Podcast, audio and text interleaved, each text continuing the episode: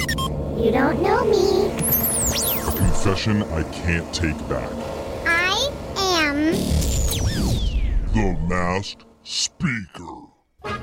When I was a kid, the naughtiest thing I ever did was go out with my friends dressed in all pink, and we'd cover random people's front lawns with dozens of plastic pink flamingos. Oh man, Got him! yeah, that's so cute and also kind of expensive, Jeffrey. Sorry, did you say badass and cool? Thank Oh, you. yeah. that's, how, that's how the legend of the pink flamingo banditos came to Oh. be. True story. you just got flocked. And lately, we've been getting lots of mass speaker requests from people who want to confess things that they did in their childhood. Hmm. So let's do that and start with a guy who wants to go by Alex today. Alex, welcome to the show. Hey, thanks for having me, guys. Hey, hey. Okay, would you consider yourself a good kid or a bad kid overall? Or a growing up? flamingo bandito Yeah. growing up. Ooh, I was never as evil as the Flamingo Bandito. That's true. Okay, No one all can be. right, I was always a good kid, always a good kid. okay. We'll see about that. Voice changer is on. You're the mass speaker. Whenever you're ready, let's hear your confession. Uh, well, one night when I was about 10 years old, my friends convinced me to sneak out of the house. Ooh, Uh, that's Ten? that's pretty young to Yeah. be doing that. Yeah, a little young, but the whole idea was that we were going to go to the local school and egg it. Oh, oh. so it's probably like 8:45 p.m. too. Yeah. But yeah, no, I, I was a very, very good kid, and I didn't really want to do it. I was just trying to fit in, you know, with my buddies. oh. And Yeah. I would have gotten away with it, but poor little innocent old me was so worried because I was left with the two empty egg cartons, and I couldn't find a recycling. Oh, you're gonna recycle them. I Oh, like wow. that. Yeah. we can't No. throw them in the garbage. they say compostables. I just need a recycle. God. That was the main thing on my mind is, yeah, let's recycle. yeah. Yeah. Right. So what'd you do? Well, while I was walking home, I had the egg cartons in my hand, looking for my recycling bin, and sure enough, a cop comes pulling up. Uh-oh. Oh. That's No. so scary when you're that young, even. Yeah, and there I am caught red-handed, or I guess yoke-handed. Uh huh.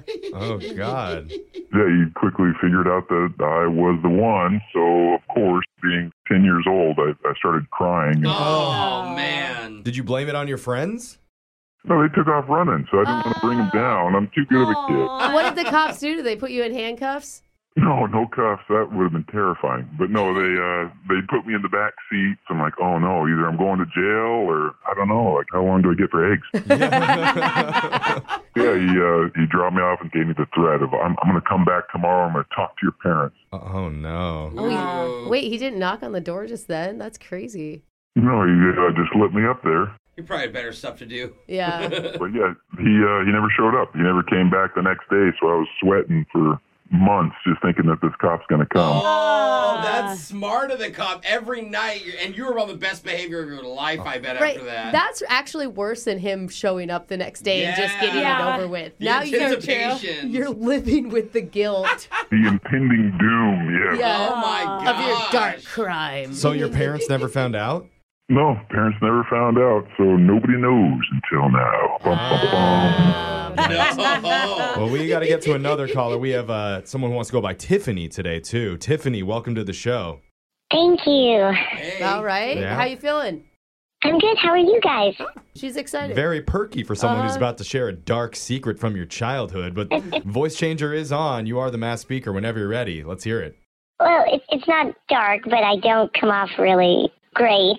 So I have a younger sister. We're five years apart, and Okay.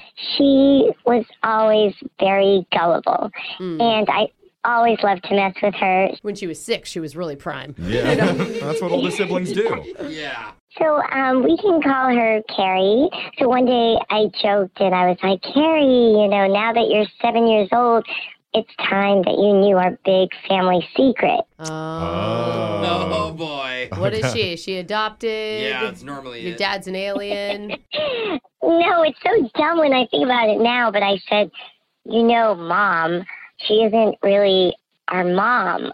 Our real mom got eaten by a lion oh my god. in Africa on a safari. Oh, you told this to a seven year Uh-huh. old? Mm-hmm. Yes. And then I told her that an agency sent over this like replacement lady and that's our fake mom. Whoa.